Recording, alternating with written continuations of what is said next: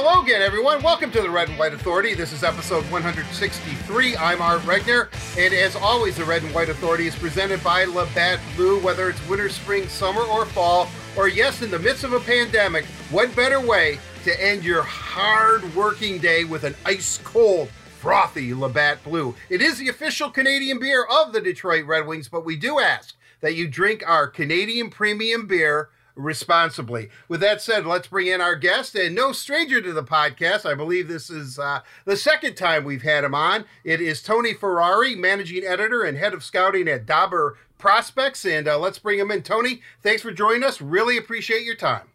Yeah, no problem. Happy to do this with you, Art. Uh, well, let's uh, kind of get right into it, and I've got to uh, be uh, upfront with you and with the audience. Usually by this time of year, I am all over the N H L draft and prospects and who's number one and who's number two, but it's been such a crazy year. And every time I, I want to start studying a league or seeing who's who's the top prospect, uh, their league is shut down, or, you know, they're they're on a pause, or it, it's just been so chaotic, so hectic. And with the Red Wings and, and, and now the Detroit Tigers, for the Word on Woodward show that I do, I, I've kind of have lost track. So I want to begin, Tony, before we get into some of the Red Wing prospects and looking at this upcoming draft, and we're obviously going to have you on again before, uh, before the draft in July. Uh, but I'm just kind of wondering what the state of, like, prospect hockey is with, with junior leagues. And I think I might want to begin with uh, uh, going um, – Uh, like maybe country by country in, in Europe first, uh,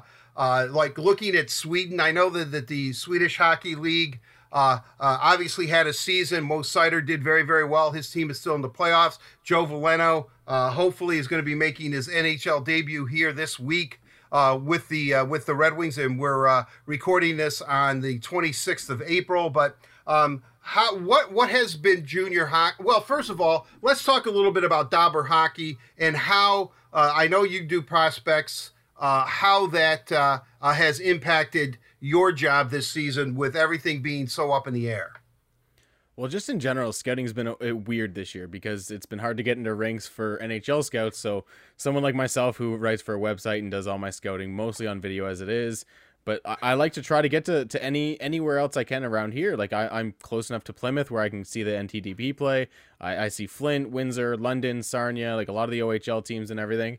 And whenever there's international tournaments like the U eighteens, which are just started today, actually, uh, it was supposed to be in Plymouth. I, I was planning on being there, seeing all the top draft-eligible kids, because the U eighteens is the draft-eligible tournament. And this year, you're not really getting that that viewing. So it's a lot of super reliance on video. And I mean, from what I know, I've talked to a few different pe uh, people within teams and organizations and stuff, and what they keep saying is, yeah, there are teams that are, aren't really embracing the video scouting, but the smart teams are. And, and I mean, credit to the Detroit Red Wings, they're one of the smart teams. And from every indication I've, I've gotten from anybody within hockey this year is the Red Wings are one of the teams that are using all the tools at their disposal, at their disposal. And I think that's a really important thing to do this year.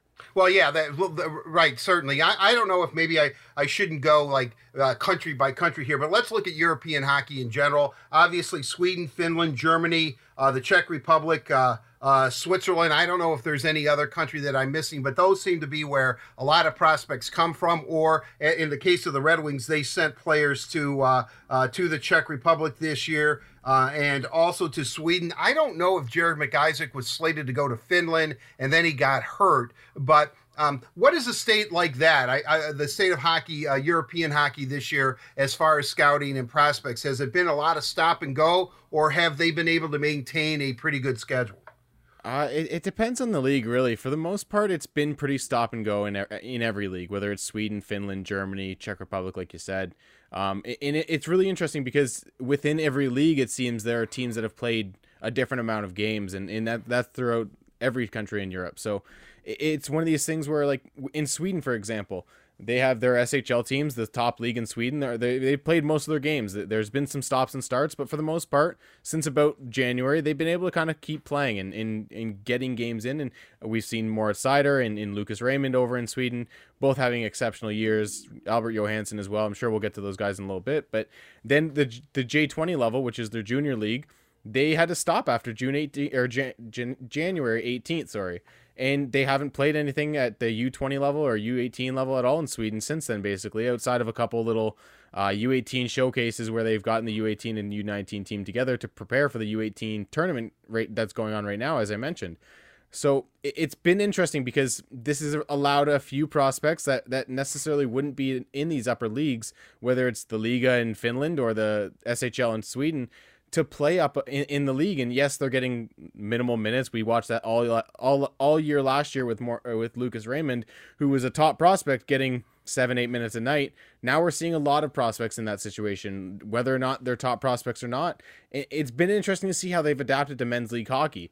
Um, with that said, a lot of prospects, especially in North America, haven't been seen. But over in Europe, I think we've gotten a pretty good sample size of just about every prospect we've wanted to see, because even if the even if the league has shut down or had some stops and starts, you're seeing anywhere between twenty-five and forty-five games for most of these players. So you're getting at least a decent sample size of the European group, even though it's kind of a little bit stop and starty. And, and I mean, credit to the Detroit Red Wings. They have one of the best European scouting staffs in the league. And I'm, I'm sure we'll touch on that in a, few, a little bit, but they've been able to get over there and, and have guys like Håkan Andersson and Nicholas Cronwall in the rinks and seeing some of these guys. And when they haven't been able to get in the rinks, they've been able to watch them on video and, and see those players. So it's, it's been really advantageous for a team like Detroit, who, yes, this is a tough year to scout, but a team like Detroit, a team like Tampa Bay, they're, they're smart enough where they're going to use the resources at their disposal. And I think Detroit's going to be fine in that regard, especially with the European prospects. Well, you know, I'll say this too. I mean, you know, obviously you mentioned Tampa and obviously Detroit.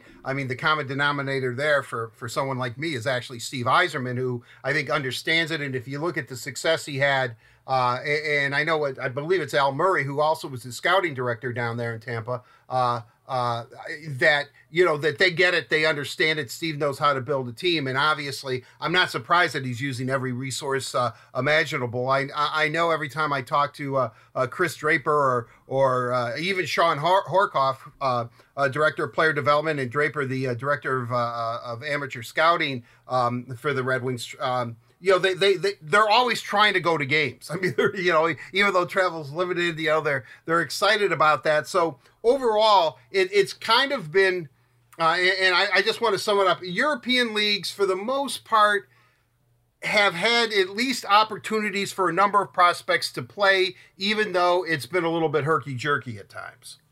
Yeah, I think that's pretty accurate. Like, we've seen, like I said, twenty-five to forty-five games for most of these guys, plus some of their junior tape. And then we've gotten little things like this World Under eighteen tournament that's going on right now. It's going to be really important for teams to kind of get their their views on guys. And I mean, it's in Texas right now, and I'm sure Detroit has scouts down there. Every team has scouts down there, and, and they're able to get in the rinks and see these guys. So a player like Fabian Lysell, who they haven't been able to see, they're getting a view on him. A, a guy like Isaac Rosen, another uh, Swedish kid, they're getting views on him now. And yes, they've had the video, but now they're able to get those live viewings in. Well, that, that'll be, you know, I, I'm really kind of curious. I'm looking at the, uh, uh, you know, I, I knew that, that, that the U eighteen started. I knew it was in Texas, and I was looking at the N H L network to see if there's any games on, on television or how it's going to be, uh, Uh, televise and utilize it. Usually U S A, uh, uh, Team U S A, usually you get to see their games. And uh, we'll get into that tournament uh, uh, in, in a second as well. Tony uh, Ferrari, uh, the managing editor and head of scouting at uh, Dobber uh, Prospects, uh, uh, joins us as we're kind of taking an overview of uh, where the junior hockey, where the uh, the next stars of tomorrow will be coming from. So uh, uh, I, I, I'm real curious about the Canadian Hockey League too. Um, which uh, consists of the Ontario League, the Quebec League, and the Western League. Um, I think that, that, you know, I give them full marks for trying to get it started, but it looks like that has been a bit of a nightmare, or am I overstating it? Have they been able to at least get some sort of semblance of a season in all three leagues? Uh, it, it's a tough one with the C H L, because you, you really do have to split it up into three leagues, because they've taken three separate, completely separate approaches. In the Q M J H L, they started basically on time, and they've just dealt with stop and starts. They've had teams go up and down. They've uh, had provinces, whether it's uh, Nova Scotia or uh, uh, New Brunswick, where they've gone, you know what, the teams in those two provinces won't play right now, so all the teams in Quebec are going to bubble up and try to play together for a little bit. And then those teams are, aren't playing, and the teams out in the Maritimes are bubbling up and playing to, against each other. It's been a really weird year.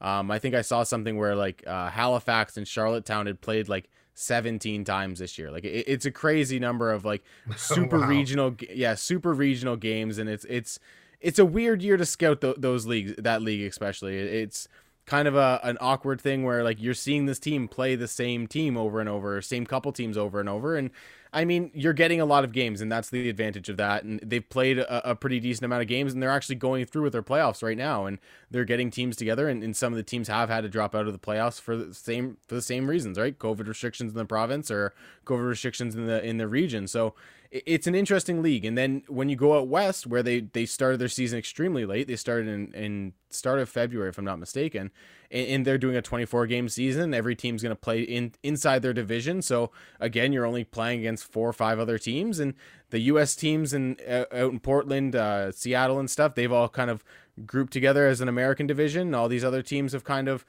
grouped up where they are, whether it's Saskatchewan, B C or Manitoba, and they're playing divisionally, and, and you're getting a lot of decent views on guys. And like I said, it's twenty-four games.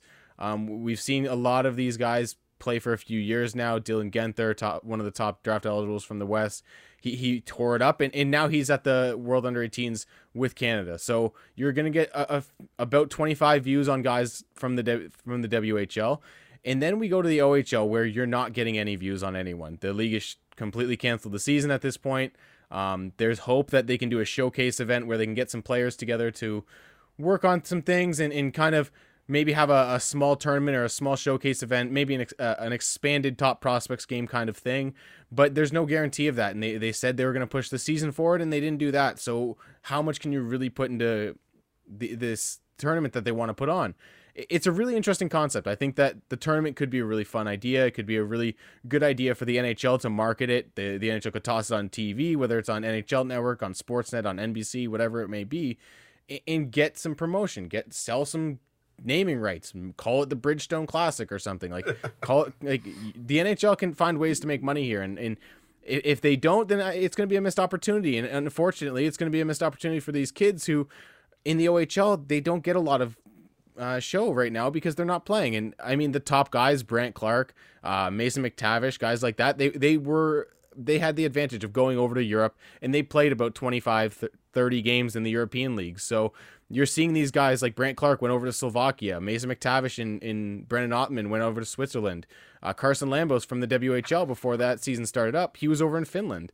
So seeing these guys go over there is nice, but that's only the top guys. There's still all these guys that are going to be drafted in the second, third, fourth round, or even later, that didn't get a season this year, and you're basing it off their sixteen-year-old year, which is going to be tough. Right, yeah, definitely. I mean, it's tough enough to judge what an eighteen-year-old's going to do, let alone a sixteen-year-old. Uh, I mean, you know, obviously everyone matures at different rates, and uh, you know, people are still uh, wondering when I'm going to mature, and, you know, I'm getting to be an old man, so uh, I completely understand that. Uh, how important the O H L... And, and nothing against the Quebec League or the Western League. There's a lot of fine hockey players, but the C H L in general is really a breeding ground for the N H L. How big of a step back is it for those prospects? Uh, uh, because, you know, the O H L, if you look at it, so many guys who are skating in the N H L come from that specific league. Yeah, the O H L is the big one of the three, I think. And, and I think it's pretty... pretty sell like pretty well known that it, when you're ranking those leagues, it generally goes O H L, W H L, Q M J H L, and that's just because of the translatability to the to the pro game. I think the O H L plays the closest style to the N H L, even though it's still very junior hockey-esque, and they, there's still a lot of things that need to be worked on before you get to the N H L, but it, it's closer. And I think the O H L not having a season this year is impactful. Um, at the same time, like I mentioned, there, a lot of kids did go over to Europe. A lot of kids did Uh, go down south and play in the U S H L, even a couple kids. So it's interesting to see how these kids adapted. Unfortunately, there's going to be guys like Wyatt Johnson, who plays for the Windsor Spitfires, or Ryan Winterton, who plays for the Sting, who their only exposure this year is going to be a few games at the World Under eighteens. So how much do you really want to base their draft eligible status on seven games maybe at the World Under eighteens, where they're playing on a loaded Team Canada against a team like Latvia, who... let's be honest, like it's just not the same quality. So right, right. It, it's going to be interesting to see how teams kind of evaluate those O H L players, because you can project so much and you can use a lot of these European games. But like I said, for the guys that are only really playing at the U eighteens and, and maybe this showcase event, at best, you're going to get maybe ten, eleven games. And, and how much can you really judge off of that? And that's the, that's going to be the tough part for the O H L this year. Well, you know, jumping around real, real quickly, I think you're doing a great job of giving us an overview and an understanding of uh, what really, and uh, the, you know, the scouting staffs in the N H L and what independent uh, uh, people like yourself, Tony, have gone through this year. Um, U S colleges uh, are interesting. Some colleges just canceled the season straight out.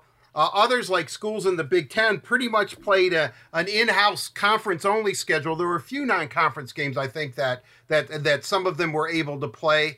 Uh, and, and they did crown a national champion uh, this year in U S colleges. Uh, what, how beneficial was that? Because when you look at it, and we'll get into this later, uh, if you include Luke Hughes, it, it appears that four Michigan Wolverines Are, are listed in the top ten or top eleven or so of every scouting service. So was U S college hockey very, was it a beneficial and good year from a scouting perspective? I think this year was a really fun year for U S college scouting because it's not often that you get uh, three or four high-end prospects like this at, from a U S college system. And in this year, we, we had three just at Michigan.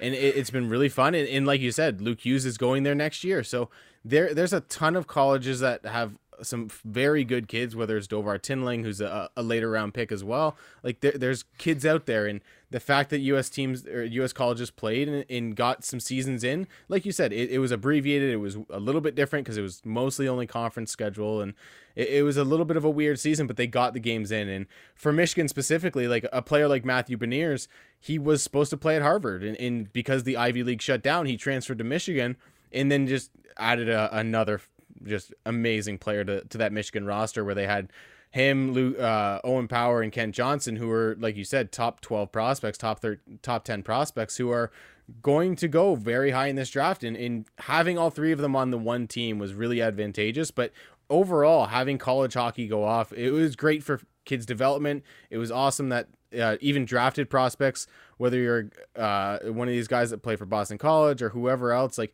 you got some games in. You got to take steps in your development.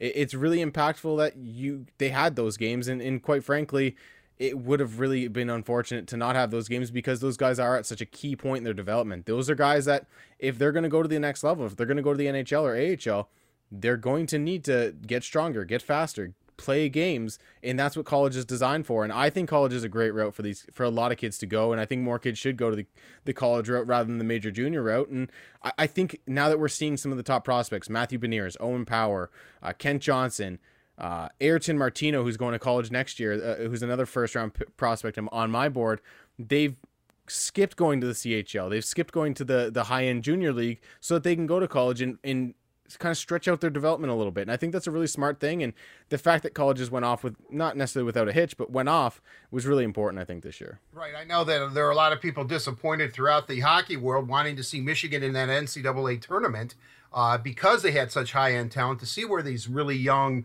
uh, what these young freshmen uh, t- were going to do uh, in a one-and-done tournament like the N C double A tournament is. And unfortunately, Michigan had to pull out, uh, along with Notre Dame, which was also a disappointment, uh, you know, you know, a day before they were scheduled to play. So uh, uh, that that was tough. Uh, you know, another league that I don't know how many people actually understand exactly what it is, but it does produce a lot of talent. A lot of guys from this league actually end up going to college uh, and, and playing and, and getting drafted into the N H L. But the U S H L, it sounds like they too have tried to make a best out of what is a really, um, uh, I guess, unprecedented situation.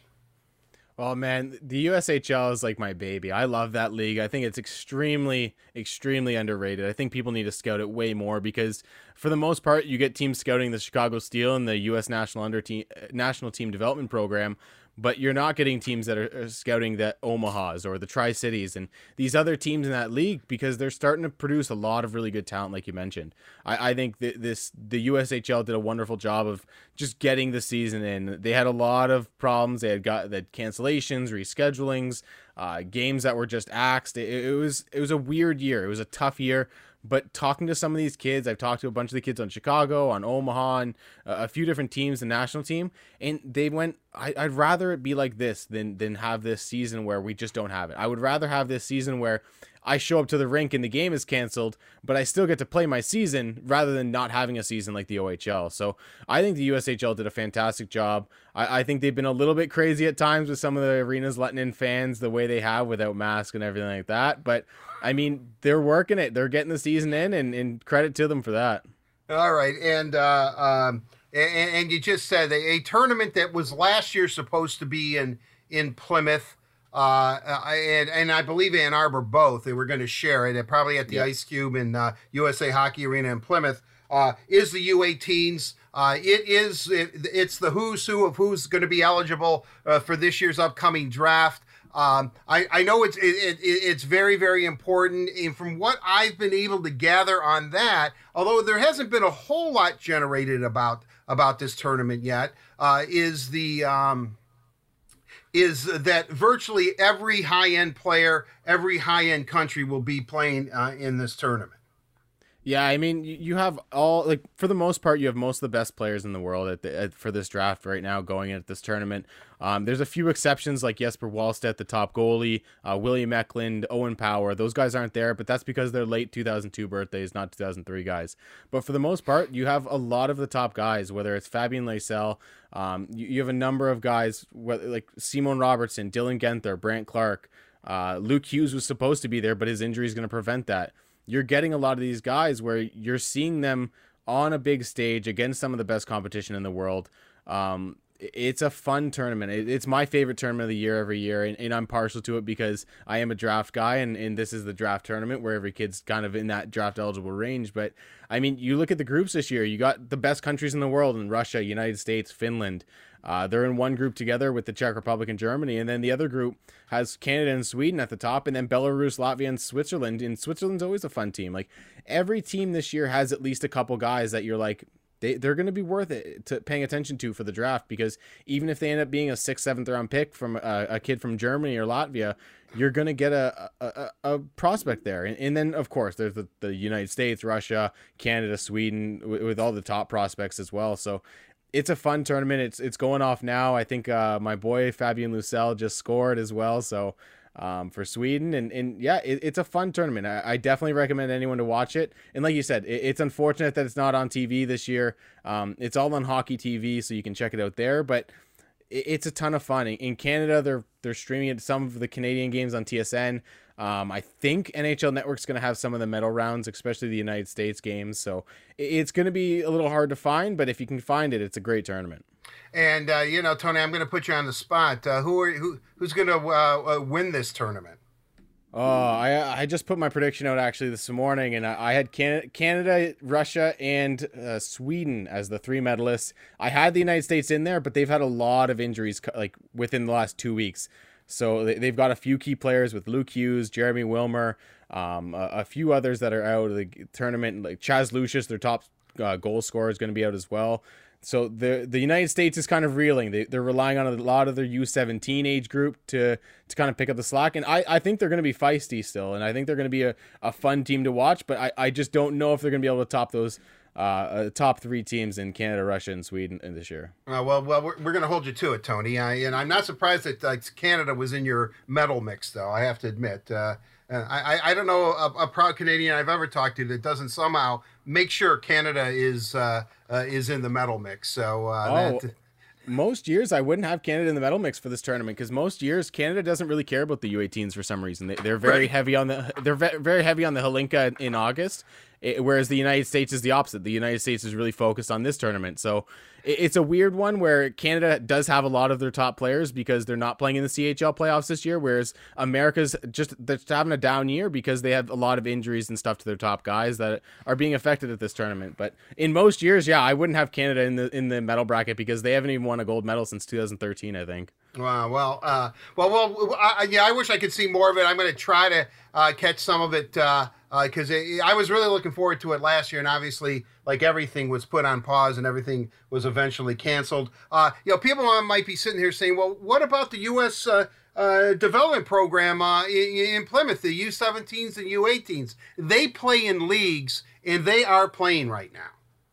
Yeah, the the U eighteen team is actually at this tournament right now. They're doing their thing, and like I said, there's a few guys out, but they've got a lot of their players there. They've got a lot of the U seventeen top guys, and and Rutger McGordy and Isaac Howard and a few other great great players like that that are playing a year up just to play at this tournament because they're missing guys. And yeah, the U S National Under Development or U S National Team Development Program is just a stacked program. It I I've said it before. I'm a Canadian guy, but that's my favorite team to watch in junior hockey. I'm at that rink more than probably any other rink in the world, and man, like I, I just love that that program and, and the way they do things there, and, and they they just produce talent consistently year after year. Well, now the U eighteen, what are they are they in the U S H L? Am I correct about that?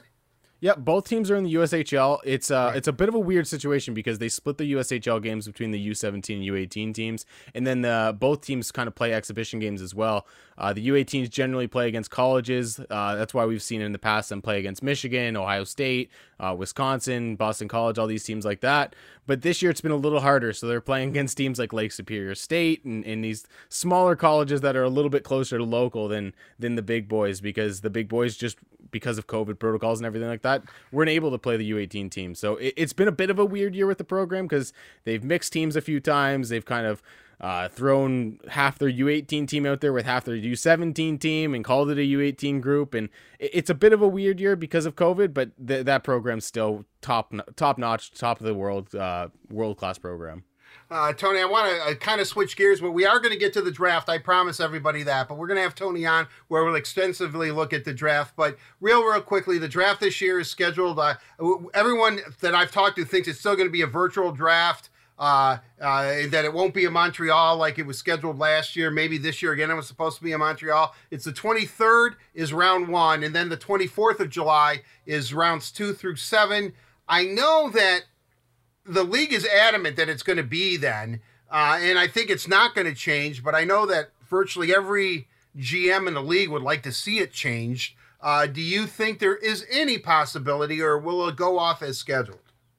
No, I think they're at the point now where they can't change it. I think they, they kind of implied that last time they came out with an update saying the twenty-third and twenty-fourth of July. Um, I, I think the big thing is, like, when I was talking around to different different scouts I know and, and associated with different teams, is this is a very G M-driven thing. The G Ms have their name on the line. They're the ones that, despite the fact that they're not necessarily the ones watching these sixth round picks with the same eye that their scouts are, they're the ones that their name's attached to the pick. They're the ones that get the blame for the bad picks and the credit for the good picks, even if it's the scouts that do a lot of the work in that regard.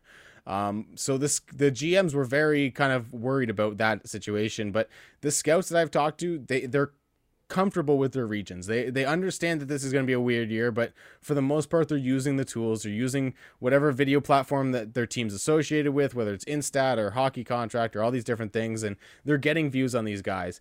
Um, I think moving it would have been a little bit problematic because then you're doubling up the workload for next year, trying to scout two classes at once, which, I mean, it's hard enough to scout one class. There, there's tons of mistakes made every year. Imagine trying to do it with two, two different draft classes, two different age groups, and trying to combine them both for, for next season. So it, I don't think it's going to move at this point. Uh, from everything I know, I've been told it's going to be virtual as well, unfortunately. And, Uh, that means I still won't be able to go to the draft and everything this year, but uh, it, it, I'm not going to complain in the long run because I know they're, they're doing things to keep people safe, and they're, they're, they're going to get the draft off without a hitch. I'm still going to be able to cover it. Everyone's going to be able to cover it. And I mean, the, there's still going to be teams that, that make the picks. And I mean, that's what it's all about. Our guest is Tony Ferrari here on the Red and White Authority. Uh, he is the managing editor and head of scouting at Dobber Prospects. And uh, let's go into some Red Wing prospects who are already part of the Red Wing organization and uh, see what kind of years that they had, because obviously uh, everything that you do, even though you're you know geared towards the draft, you see many of these Red Wing prospects because most of them played in Europe. You've already uh, kind of said that you know the Red Wing sending some of their high-end top-level prospects to Europe this year Uh, was was a pretty good uh, a pretty good move by the organization. And uh, uh, first of all, we can't talk Red Wing prospects without starting off with the big guy, Mo Sider, uh, just recently awarded the Elite Prospect Award given to the top junior age player in the Swedish Hockey League, and he was tabbed a finalist for the league's best defenseman. I don't know, Tony. I I, I don't want to be get overly effusive in my praise for him, but what more does this kid need to do? I mean, he has to be a Red Wing next season. Yeah, I think he's a Red Wing next season. I think he's like, this might be a little bit bullish, and, and I've always been bullish on Moritz Seider. I was one of the highest people on him during his draft year. I had him eleventh when the consensus was in the middle of the twenties and stuff. So I, I was a little bit an outlier then, and I'm a little bit of an outlier now. But I, I think Moritz Seider is the best defenseman not in the N H L right now, of any age, wow. of any, of any talent. This, this the way this kid controls the pace of the game and plays the game, it, it's really impressive. And we see all the hits and we see all the highlights and stuff, but just his poise at every moment on, uh, at in the S H L this year just screamed N H L player. Like, there were times where I'd watch, I'd be watching a Rogla game and I'd be like, this kid's just, he's he's too good for the S H L. Like, he needs that step up. And we saw him at the A H L level last year, and he had a really good season. And in this season, he outscored his A H L production in the S H L in less games. So the way this kid was playing this year, I, I don't think there's anything to say that he won't be an N H L player next year. And I won't be shocked to see him take a, a step into the lineup and be a productive member of that Detroit lineup next season. And I, maybe he's even on the power play. I, I'm sure he'll be on the penalty kill. Like, he's going to have a really good year next year, I think. And I mean, he's going to be one of those bright shining spots for a Detroit team that still isn't going to necessarily be expected to be a, a really competitive team next year. Well, yeah, I've always said that the one, I, I think the number one, a thing that the Red Wings look at, um, a variable when the, when they're scouting a player, and, and I know maybe this sounds, oh yeah, everybody does this, but it's really high hockey I Q.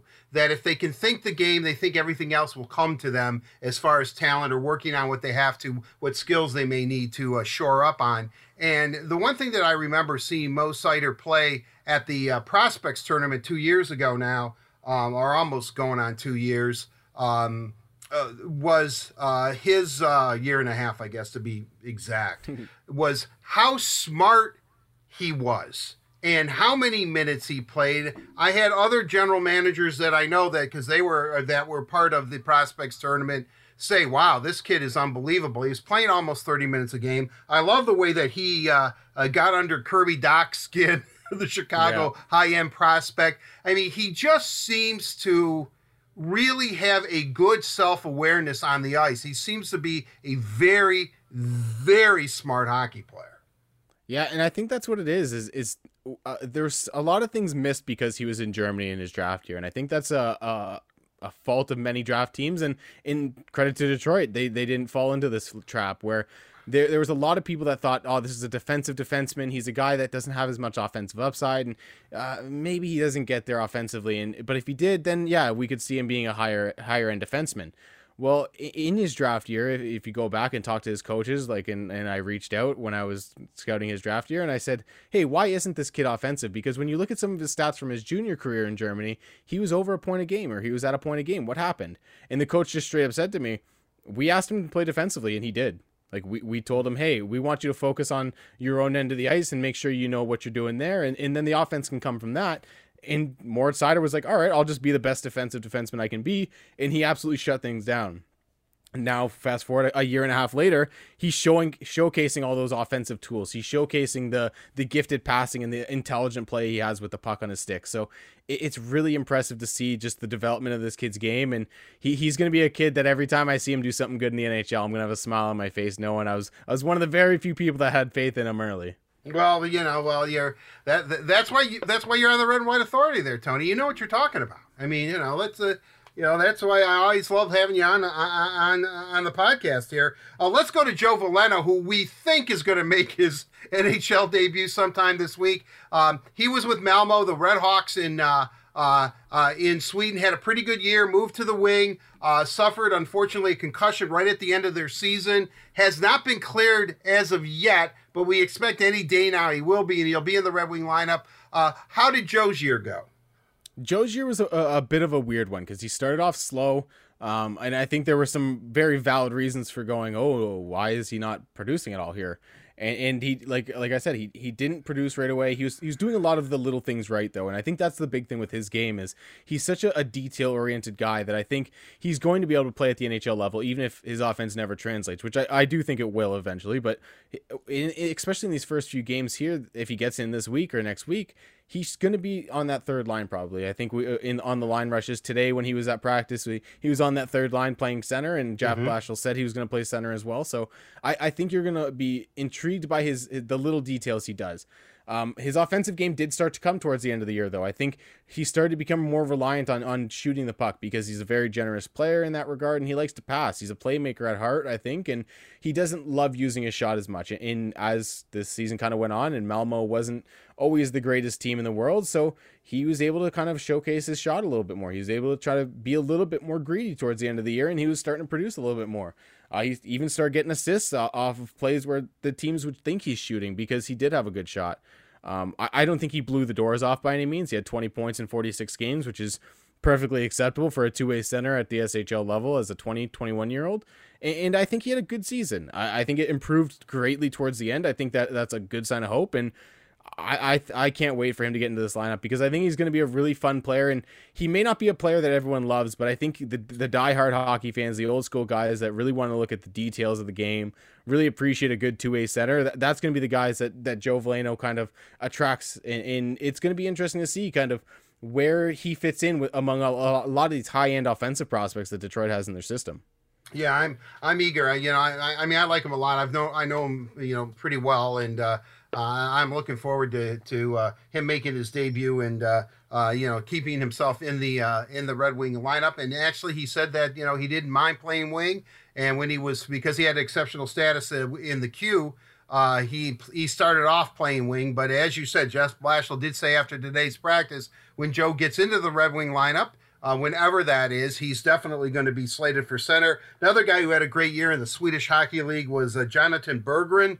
Uh, I would imagine he's going to be given uh, a pretty good shot to make this Red Wing team next year. Uh, maybe he'll need to go to the A H L, uh, to, to, to Grand Rapids, but uh, uh, he really uh, uh, was setting uh, some record kind of numbers, actually.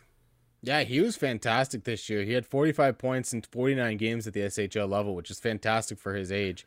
Um, just an exceptional, exceptional creative playmaker. Like the the some of the passes this kid makes, like I, I you don't even see what he's trying to do when he goes to do it. And uh, one of the things I kept saying when I was watching him play is I'm like, oh, don't make that. Oh, never mind. You made that pass.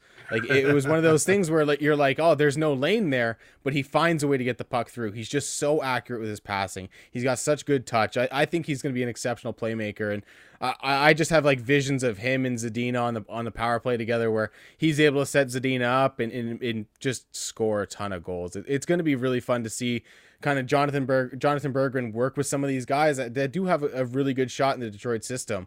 Uh, I think Jonatan Berggren's probably going to need a little bit of A H L time. Up until this season, he's had a few years, I think going back to twenty seventeen eighteen even, where he's dealt with a few injuries here and there. And in it's been kind of a slow burn for him. And, and we saw it last year where he had twelve points in twenty-four games. And you're like, okay, well, stay healthy and let's see what you can do.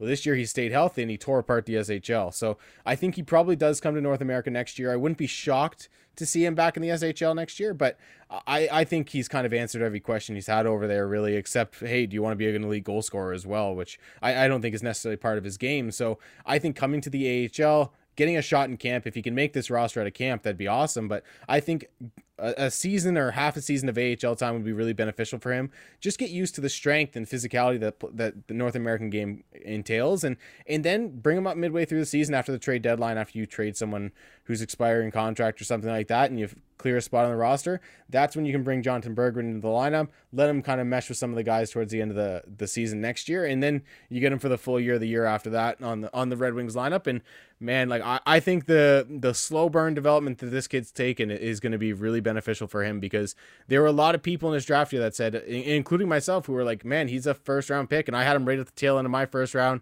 A lot of people had him higher. I know uh, at the time my boss Cam Robinson, if I'm not mistaken, had him in the, at eighteen or nineteen on his list, and that that's the talent is there for that. The, the, the issue has always been staying healthy, and, and can he stay healthy? And I certainly hope he can, because he's got an exceptional talent and, and a ton of playmaking ability. That'd be really fun to watch on this Red Wings roster. And uh, let's go to, uh, he was drafted fourth overall uh, in the first round last year. I uh, had to have uh, a little uh, repaired job done on his elbow, but that is Lucas Raymond, whom uh, by all accounts, you know, and I've said this before and I'll say it again, Um, Steve Eiserman, when he drafted him, said he has the potential of being an elite level forward. Steve usually doesn't say that that much about anybody. He always kind of, uh, you know, tempers his remarks a little bit. But uh, obviously, Lucas Raymond was having a pretty good year in the S H L. Uh, unfortunately, he got hurt. Yeah, I think it, it, Lucas Raymond's such a fun prospect. I, I love Lucas Raymond. I remember coming on the podcast last year just before the draft, and there was a lot of Cole Perfetti talk and Alex Holtz, and there was a few other guys that were kind of in the wheelhouse. And I remember bringing up Lucas Raymond, and, and there were a few people that commented after the podcast, and even I think yourself were like, oh, really, this kid, is he in the mix as well? And and, and I certainly did think so then, and I, I, I one hundred percent think so now. Like he, he was definitely worth that pick because the, the talent and play driving ability this kid has. He's not a center, and, and you generally look to the center to, to be that play driver, whether it's Connor McDavid, Austin Matthews, Patrice Bergeron. You look through the league, and those are the guys driving play. But you get those exceptional wingers, whether it's a Patrick Kane or a Mitch Marner or a, a Gabe Landeskog or, or Mikko Rantanen, who can play and, and push a line and drive a line on their own.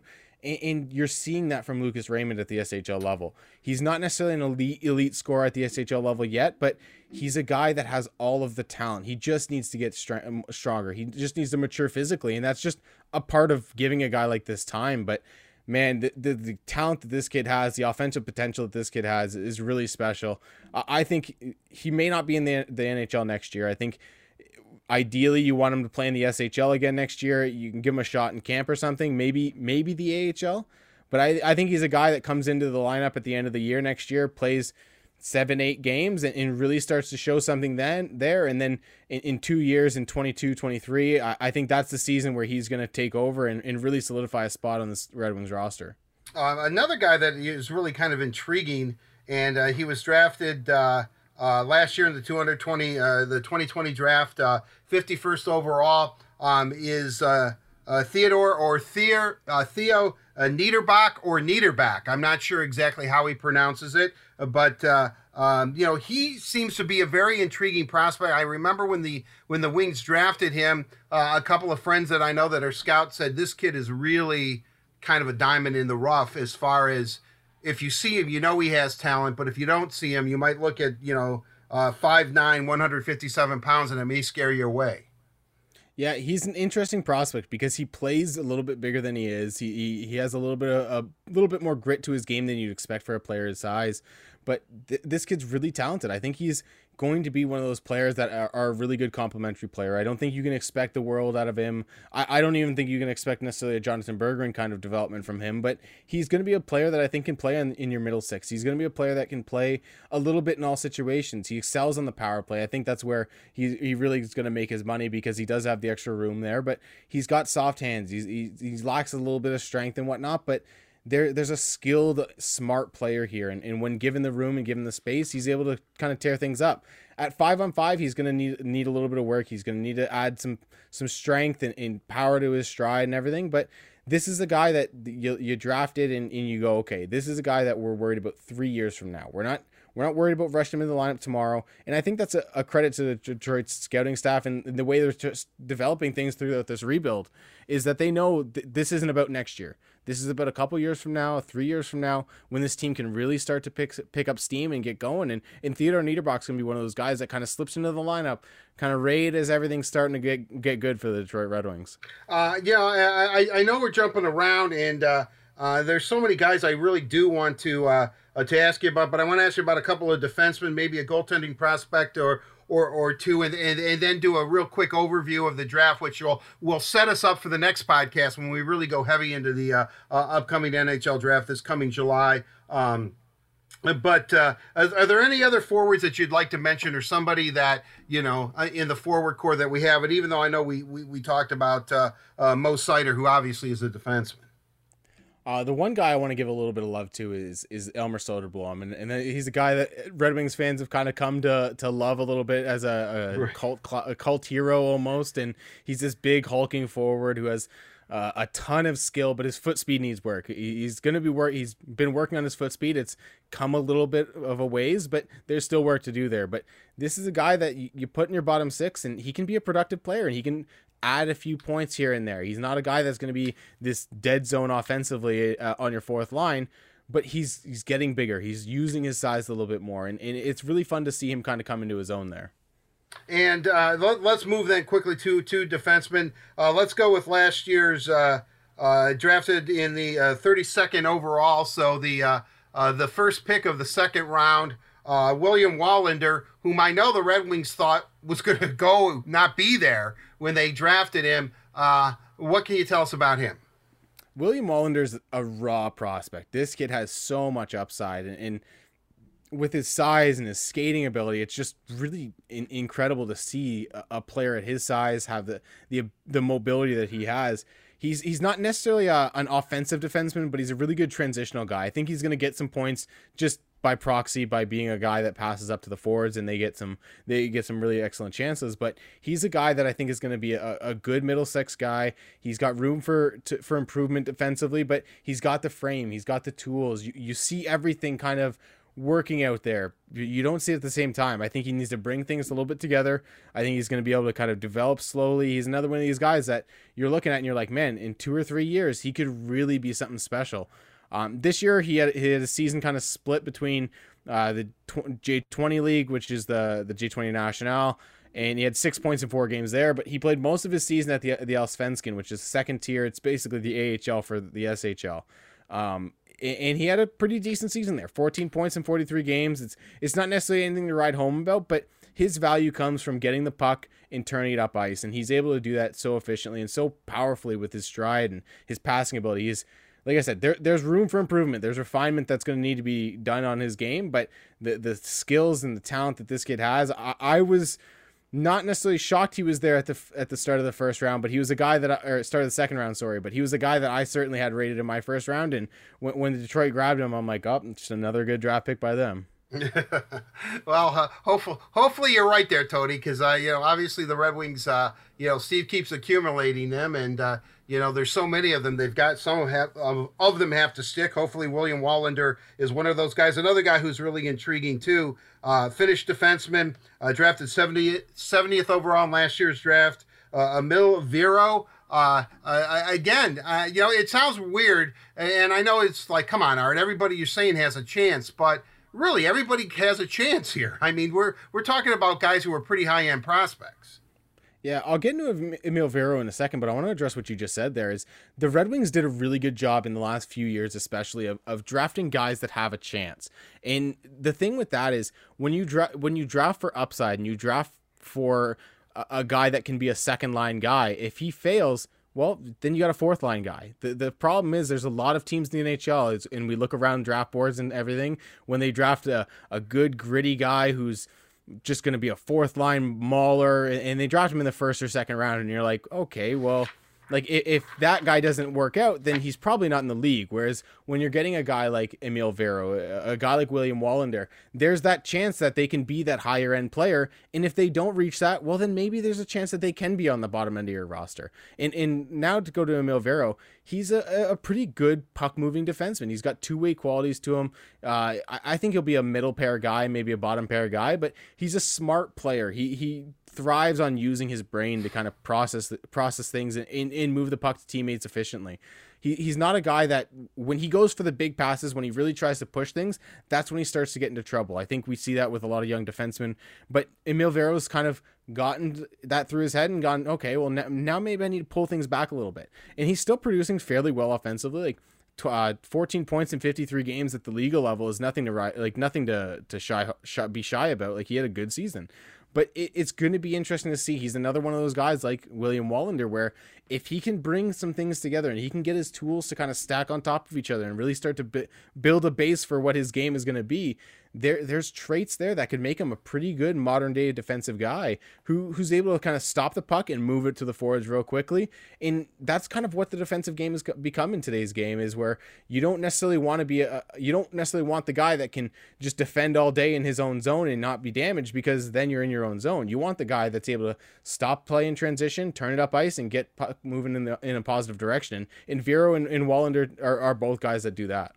And uh, uh, we, you, we've mentioned him uh, just uh, at the beginning of the podcast, but Albert Johansson, uh, taken in the two thousand nineteen draft, sixtieth overall. He, again, appears to be a guy that has a legitimate shot. Yeah, I think this is a guy that you might be able to kind of think about playing on the Red Wings or, or on the on the Griffins next year. I think he's a guy that I would personally bring over to the to the North American side of things. And if he's at the A H L level, you're not complaining. But he's a guy that has some skill. He's got a, a lot of really smart uh, tendencies to his game. He out, finds his outlets really well. I, I think there's there's a lot of potential here with him, and you're seeing that the skating is his, his pride and joy. Like that's that's what makes him a special prospect, and, and the fact that he's so mobile, he's able to change directions on a dime. He's so fluid with his stride. That's what you really want to see from a modern day defenseman, and his ability to kind of push pace. And that's one of the things I really like about Albert Johansson is he he's a pace pusher. Like he's going to get the game moving. You're not going to, if he's on the ice, you're rarely going to play one of those games where you're, you're bored out of your mind. And I, I know there's been complaints about some Detroit Red Wings hockey this year that's been like that, but Albert Johansson's not going to be that guy. And I, I think as we're starting to see the, this prospect pool modernize, we're getting more and more guys like that, where even if they are a defensive guy, like, like uh, the two guys we just talked about in Wallinder and Viro, they're going to be guys that are able to push the pace and, and get things moving fast. And, and that's how you want to play the game today. And, and Albert Johansson's a guy that can do that. You know, a guy that might be surprising. We talked about how uh, the O H L is essentially just, you know, they tried, they gave it the old, uh, and no pun intended, the old college try, but it just didn't happen this year for them. Uh, but he was playing for the Kitchener Rangers. Uh, Dominic uh, Sebrango, uh, who was drafted last year, sixty-third in uh, overall in the third round.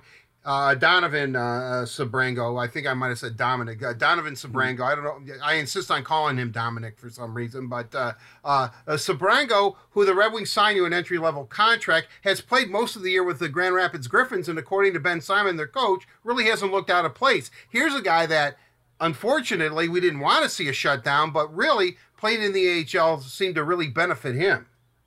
Yeah, he's an interesting player because he went over to Slovakia and played in the second league there and played a few games, and he had three points in five games, but he's come over to the A H L, and I, I think that the the statement where he doesn't look out of place is pretty correct. I think he's been a capable player there, but clearly he's still a little bit above his head. I I, I, I think it's a, a good year for him because it, it, playing is better than not playing, certainly. And, and getting A H L time is letting him see, okay, like I need to get stronger in this area of my game. I need to work on this part of my game. And there's a lot of things that I think he's going to come away from this year going, okay, I need, I need to improve here, here, and here, because these are my strengths and this is how I can get to the N H L. And this is how I can kind of mold my, my play style. And this is going to be a good year for him to see, hey, what do I need to do? Because the A H L, it's a tough league, and it's a tough league for any guy to come into right after their draft year, let alone a guy that, like you said, he wasn't drafted in the first round. He was, wasn't even drafted in the second round. He's a third-round pick, and um, th- there's going to be struggles. Um, only one point in nineteen games for a guy that not necessarily leans offensively, but he's a decent two-way defenseman. He- he's clearly kind of in over his head a little bit, but he's capable at, at this level, which is nice to see, because a lot of times when you throw a player drafted in the third round into the A H L, then very next year, you see him kind of just like drowning in, in, in that league. So it, it's been nice to see Sebrango kind of play some capable minutes at the A H L level, but I definitely think that he's got a little bit of a ways to go before he gets to the N H L. And, and I mean, like I said, he was only drafted last year as a third round pick, so there's no rush to get this guy in, into the lineup. Uh, you know, I, I know there's, it seems like we're really concentrating on a lot of defensemen, but the Red Wings seem to have, uh, you know, some some very interesting prospects on, on the back end. Uh, Seth Barton, who they also signed, uh, uh, was a third rounder, eighty-first overall. I mean, I remember talking to uh, Seth at development camp, and he knew he had a long ways to go, but he's willing to put in the work. It sounds like the Red Wings have liked the work he's put in since they actually signed him to an entry-level deal. Yeah, he's an interesting prospect because he's kind of got nothing that that pops out of his game, I think, and and that's kind of the weird thing with him is the, he's just a guy that when you're not noticing him, that's when he's going to be at his best. He's got good size, six three, uh one ninety if I'm not mistaken. Mm-hmm. uh pl- played at UMass this year. Like, he's at a good program. He's going to be developing over time, and and like you said, he's not a guy that they're going to be rushing. He's not a guy that they're going to be like, hey, you need to be in the lineup this year. um he he's got time. Let him kind of play it out. He he plays a really effective defensive game. He, he's a guy that he's just going to get the puck and move it to his partner or move it up the ice to to a, a retreating forward and just be there. He doesn't need to be the star. He understands his role, and he plays his role really well. And I think for for a guy that understands where he fits into a lineup, I, I think he's got a chance to be successful. Maybe he's just an A H L guy at the end of the day, but I think it was a pretty decent pick uh, in the draft, maybe a little bit higher than I would have taken him. But I mean, he's been pretty good this year in, in the few times I've seen him. And uh, uh, Antti Tuomisto uh, playing in Denver, Uh, obviously, he was uh, also a high draft pick, thirty-fifth overall in two thousand nineteen in the second round. Uh, you know, adjusting to uh, the college game or the smaller ice surface, uh, what type of year did he have? He had a pretty good year, like a better year than I expected, at least offensively. eleven points in twenty-four games. Uh, yeah, it, he's a big guy, like good size, six foot four. Uh, plays with a really heavy shot, really heavy on the boards. He's willing to kind of finish physically. He plays a, a little bit of a throwback game in that sense, but he has a lot of the skill that you look at and you're like, okay, that's a that's a requisite to playing at the N H L level at this point in, in time. So he's a really interesting player. I think he was a player that a lot of teams didn't love because in his draft year, he didn't want to play pro uh, in Sweden, in uh, Finland, sorry. Um, he was offered to a couple of times uh, from what I remember, but he said no because he wanted to go to the university and he wanted to go to the N C double A route. And if he played in the Liga, then he wouldn't have been able to because he would have lost his eligibility. So credit to him for sticking to his guns, getting to Denver. And I mean, he had a good season. Like I, I think I only saw him once or twice this year personally, but from everything I've heard, everything I've read, he's had a really good year. I think Tuomisto, he was a guy I really liked in his draft in, in twenty nineteen. I had him actually ranked right where the Red Wings picked him at thirty-five. So it was kind of funny. I, I remember when that happened, but um, he's, like I said, he's a guy that I think is going to play at the N H L level. He's got a little bit of that, uh, of, of risk to him, which, which I'm not, uh, opposed to. I, I like a player who's willing to try things and willing to try to push a little bit higher than where he's kind of projected at. And I think he's going to be one of those guys that you're, you're probably banking on him being a, a second or third line guy or second or third pairing guy, but There, there's a chance, I think, where he, he really works out and he can be a complimentary guy on a first pairing. Um, I don't think that's ideal, but I, I think there's a chance with this skill set that he has that he can be one of those guys that maybe pops off and, and does become one of those prospects that not necessarily everyone thought of as being a guy that has that potential, but he, he's got the skill and the, and the requisite skill and size to do it, and I, I think he's going to be a good player at the N H L level. Uh, and uh, let's uh, look at one more defenseman, uh Uh, Jared, Jared McIsaac, uh, the poor kid, ever since he's been drafted by the Red Wings, is, seems to be hurt. I, at least two, if not three, uh, uh, uh, shoulder surgeries. Uh, uh, now playing in Grand Rapids. But here is a guy, I remember when the Red Wings drafted him, and, you know, he's been on Team Canada. I mean, he, he seems to be one of those prospects that, uh, again, has a legitimate shot if he could only stay healthy. Yeah, I think we talked about it a little bit earlier with Jonatan Berggren, where he was he had a couple seasons of just injury after injury after injury, and and basically since he's been drafted, that's what Jared McIsaac has been suffering from. It's been shoulder, it's been a, a wrist, a groin, it's been a few different things that with him that you're like, man, if if he could just stay healthy, there's a player there. Um, I still really like him when he's on the ice. I still think he has an offensive upside. I think he's a good two way player. Um, he's going to be a guy that he'll, he'll hit a little bit. He'll play good defense. He'll kind of win that plus minus battle that some of the the older fans still like. And, uh, but I, I just don't know with him because it's been so many years now, uh, three straight years, if I'm not mistaken, where he's had a, a, not necessarily a significant injury, but an injury that's limited his season to an extent where you, you just don't know with him anymore. Yeah, I, I know. I, I wish for the best for him. Hopefully he, he can stay healthy and shows, uh, uh, you know, shows his game comes around and shows the Red Wings exactly what he has. Now, I don't know how comfortable you are. I mean, there there's a few go- goaltending prospects that still seems to be maybe the position that, that the Red Wings uh, might still be looking uh, uh, for someone, although they, they have a couple of really interesting names. I know there's a couple of uh, uh, Swedish goaltenders, but Keith Petruzzelli seems to have put his uh, – put himself back on the map with his uh, junior and just concluded senior season at Quinnipiac, although I think the Red Wings have to sign him by the draft. Uh, uh, you know, it, it, is Keith, in your mind, a legitimate prospect? I think he's a legitimate prospect. I think, especially when you're looking at the Red Wings system right now for goalies, you go, there really isn't a guy. So you, you got to try to have someone in the pipeline. I think Petruzzelli is a guy that you sign. He had a really good year at Quinnipiac this year, uh, a pretty solid year last year as well. I think, Uh, looking at his stats now, he had a nine twenty save percentage last year, nine twenty-six this year, uh, in thirty-four and, th- and twenty-nine games respectively. And I, I think whenever I've se- seen him, he's been really good. He's been stable. He's moved around his crease well. I think there are times when he can get a little bit, little bit wild in his crease and stuff. But I, I think for the most part, he's a good goaltender. I think he's going to need to clean some things up technically, especially coming off his post and stuff. But for the most part, I, I think this guy's a legitimate prospect at very worst. I think you work on signing him before the draft. Like you said, he's got to be signed this year, um, because you, you toss him in your A H L roster next year and you go, hey, what do you have? and then you got three years to see what, what you have with him, and, and then you move on if you need to. But I, I think he's a guy that can at least kind of give you A H L depth, maybe a backup at the N H L level. And, and I mean, it, with goalies, who knows? Maybe he ends up being a, a five, six, seven, eight-year starter for, for the team. So um, goalies are always weird, but I, I definitely think he's kind of claimed uh, the top spot on the Red Wings depth chart in terms of prospect goalies. When you look at, uh, you know, how, but Philip Larson just seems to be injured. Uh, unfortunately, he can't stay healthy. Uh, he has had a tough go uh, since he's turned pro. Yeah, he's... he's a prospect that you watched and you're like, there's the athleticism, like that's there. You, you don't think he's going to necessarily struggle with that. And I don't think he has struggled athletically. It's the part of kind of working technically and, and getting in this frame and, and understanding the, the way to work around his crease and everything that, that I found with him that he's struggling with.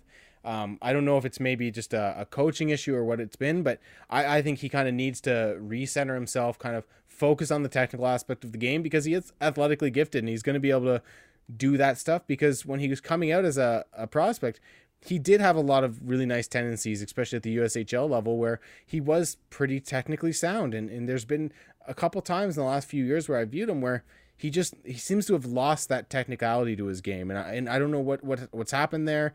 Or, or what it's been, or maybe it's just kind of panicking as he's got higher levels. But he's definitely a guy that uh, you want in your system because he's still got that potential, but he's definitely lost some of the luster that he had kind of a couple years ago. All right, real quickly, because I do want to get to the draft at least for a few minutes here. Uh, but we definitely have to have you on for sure now, Tony, because uh, yeah. I spent a lot of time on, on the uh, on the prospects. We're going to have to do a, a, a draft-specific show uh, uh, here in the next few weeks or so. But uh, with that said, um, I call him Jan Bednář because that's how my friends from the Czech Republic say he should pronounce it.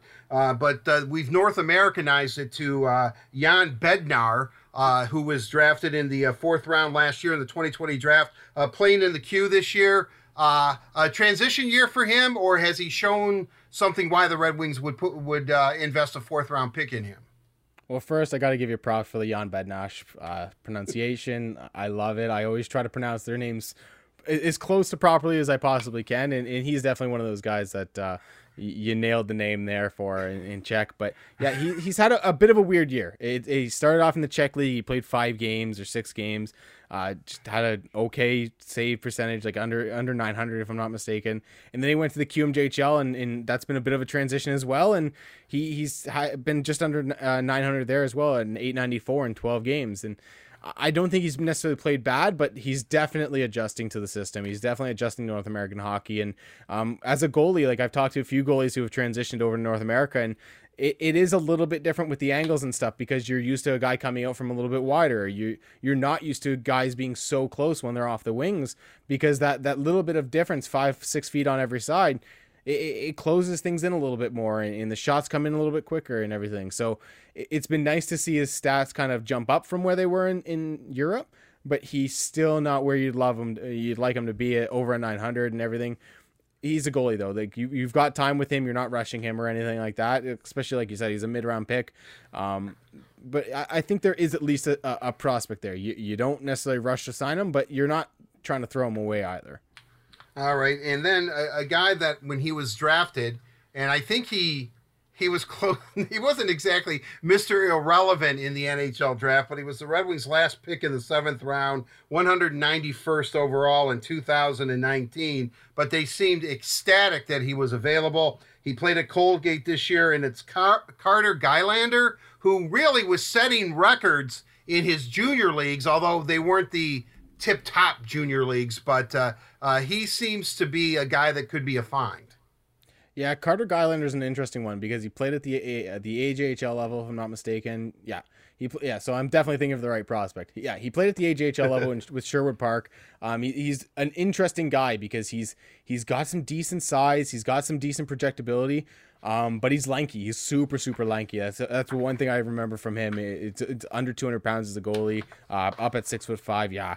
He he's a, a thin guy. He had a good year at Colgate, I think. Uh, it's not necessarily a powerhouse college. Um, they're kind of a college that goes through cycles of being really good and then struggling for a few years. And this year was just an okay year for the team, and he had a pretty good year overall. I, I think you, when I've seen him play a couple times this year, he's been solid in it. I, I think he he has a lot of technical aspects that he needs to work on. Um, that's just a, a product of coming from the A J H L, where he probably didn't get the same level of coaching you'd get at the C, CHL level or the U S H L level. Um, but now that he's in college, you let him develop. You let him get that coaching. You let him get that technical aspect to his game under control, and then you work with the athleticism and the size that he has, and, and you could have a really good goalie here. I think he's a guy that I remember in his draft year, people were talking about, oh, maybe he's like the third or fourth best goalie in the draft, and, and then he fell to, like you said, the late late in the draft, and Detroit grabbed him at one ninety-one. Like, I, I don't think you can complain about getting a goalie who who put up over a nine hundred save percentage at the N C double A level with a seventh round pick. Like, he's he, he's gonna project somewhat slowly, but he's a goalie, so you don't expect him to be there anytime soon.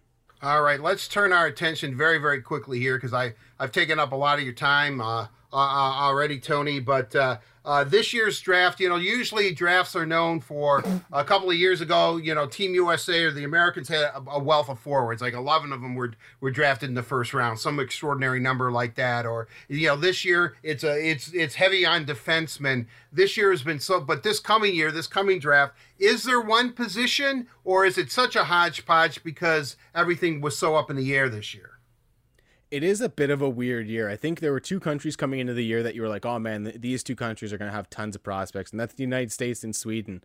Um, with the United States, I think we've we've kind of softened on their class. They, they, some of the players, whether it's due to injury or just not being seen or whatever it may be, they've kind of lowered themselves on draft boards. I remember at the start of the year, that national team was kind of littered all over the first round of most draft boards, and and now it's kind of damped down. It's it's three or four or five guys maybe uh, in the first couple rounds that people are looking at, and I, I think there's still a lot of talent with the in the U S for for this draft. But Sweden, I think, has been the, the country that has been the one to watch this year, and I mean, I'm sure Red Wings fans love hearing that because they they draft so well out of Sweden. But there's a ton of players in my top four. There's three guys that are all from from Sweden.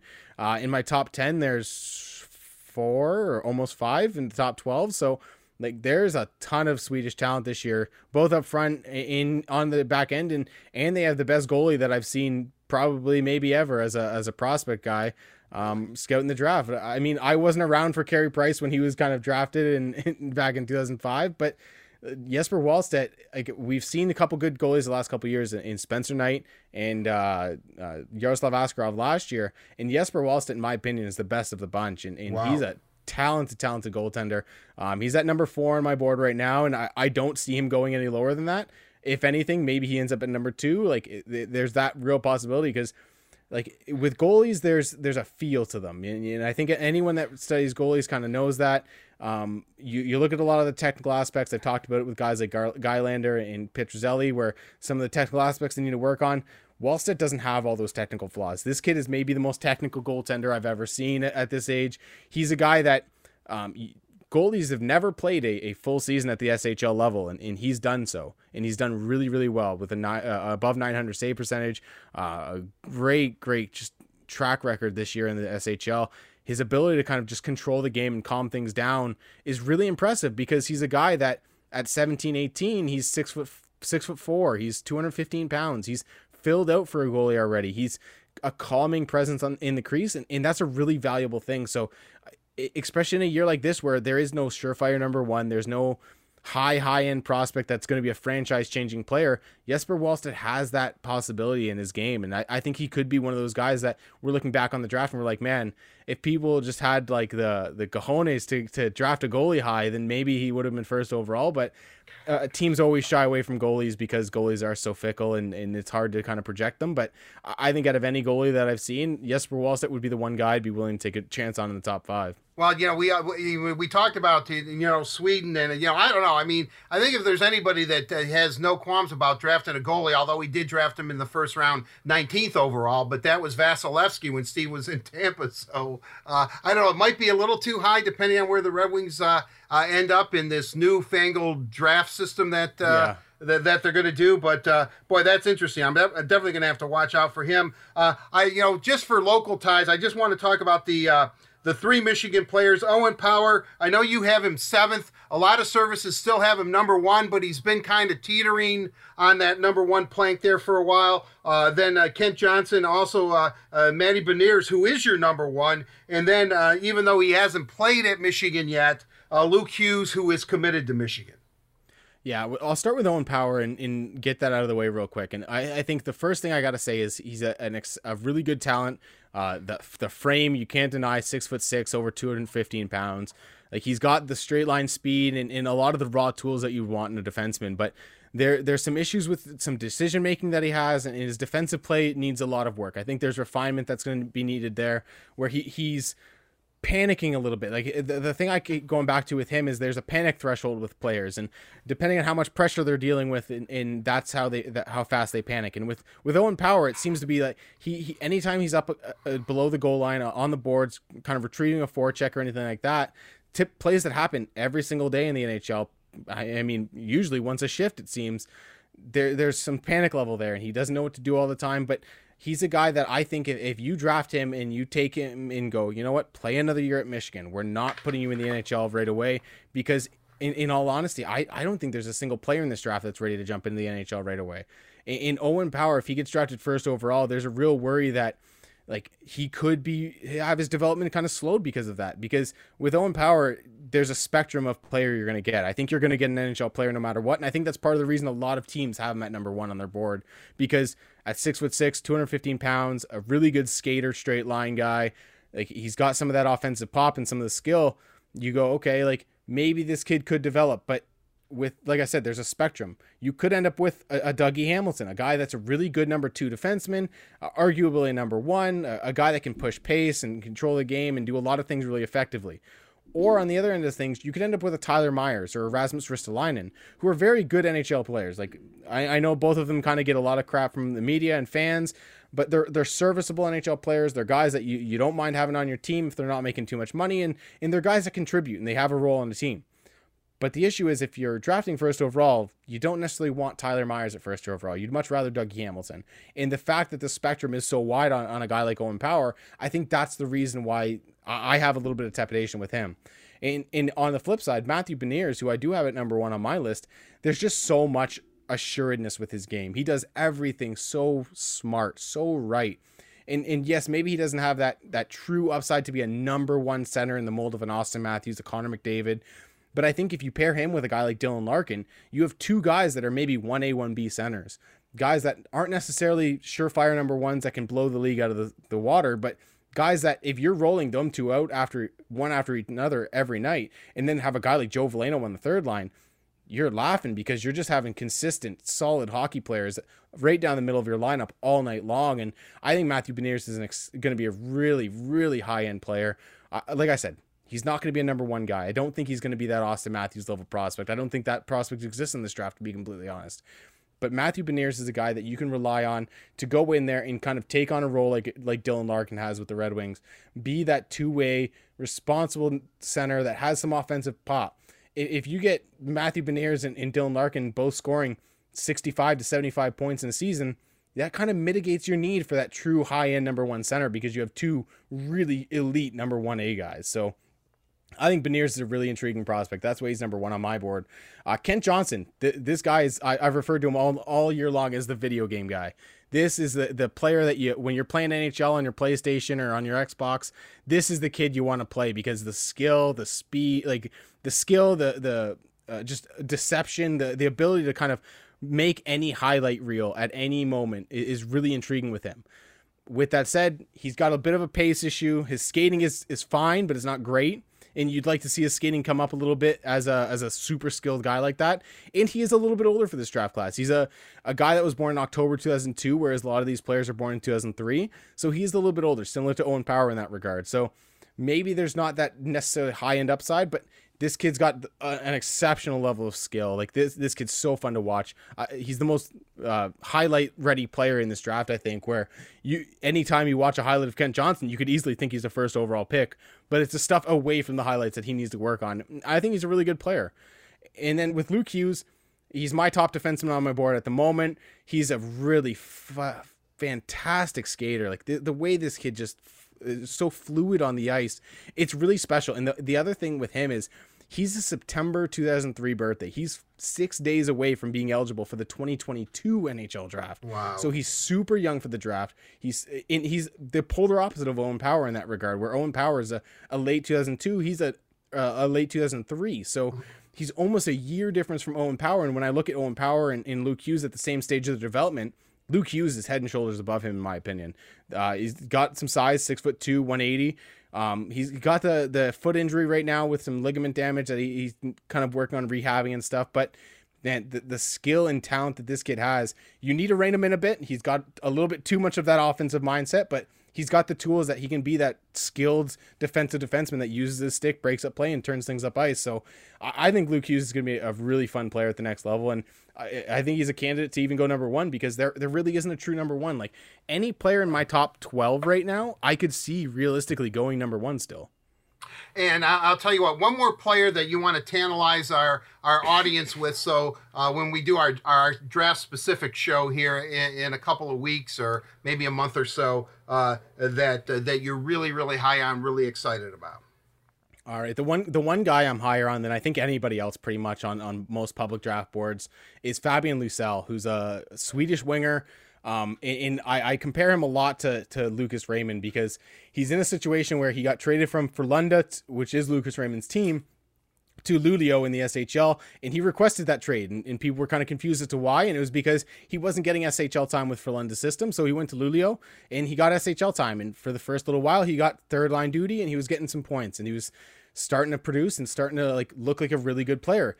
And and then as the playoffs started to come near and as the season winded down, he started getting relegated to the fourth line, and similar to Lucas Raymond, where he was getting seven, eight minutes a game. And it's hard to produce at seven, eight minutes a game. But the thing with Fabian Lysell is he's such a good, energetic, two-way player. This guy's motor never stops. He's going to be one of those guys that are on the ice. And um, I was watching some of the pre-tournament for the U eighteens this week, and um, they don't have fans at the arena right now, so you can hear some of the scouts if they're by the cameras. And one of the things that I thought was really funny was as Fabian Lysell's skating up the ice with the puck, just about to score a goal, you can hear one of the scouts go, "Holy crap, eleven's fast." and, and that's what it is. Like, this kid's got a, a motor and a pace to his game that is unmatched in this entire draft class. I think if you want a player to kind of put his foot down on the pedal and just go, Fabian Lysell is your guy. He's at number two, uh, three on my board right now. Um, he's in that t- top group with, with Willie Mecklen and Matthew Beniers as my top three players. And you could convince me on any day to take any of those three guys number one overall, and I wouldn't bat an eye. All right. And uh, uh, Tony, we're going to stop it there. And always leave them uh, begging for more, as they say. So uh, yeah. uh, we'll we'll get into the uh, uh, really into the draft uh, next time we have you on. Uh, but uh, why don't you tell people uh, about Dobber Hockey and how they can uh, look at your extensive scouting reports? Well, Dobber Prospects, you can go to the website there, or follow me on Twitter at the Tony Ferrari. But for the most part, all my scouting stuff is right on Twitter. I, I put it out on Dobber Prospects website. Um, you can also follow Dobber's Draftcast, which is my podcast, which is just N H L draft stuff all the time. I got World Under eighteen previews for both Group A and Group B uh, out there right now. I'll be having more World Under eighteen content coming out as the tournament goes on. But yeah, definitely follow me on Twitter and in the podcast. And those are the two main things where you can get all my draft content. Well, it sounds great. Uh, Tony Ferrari, uh, the managing editor and head of scouting at Dobber Prospects. Thank you for uh, joining us on this edition of the Red and White Authority. We will talk to you very, very soon. It's always informative. It's always fun. And truly, Tony, really appreciate your time. Thank you. Yeah, no problem. Anytime, Art. Always enjoy coming on with you.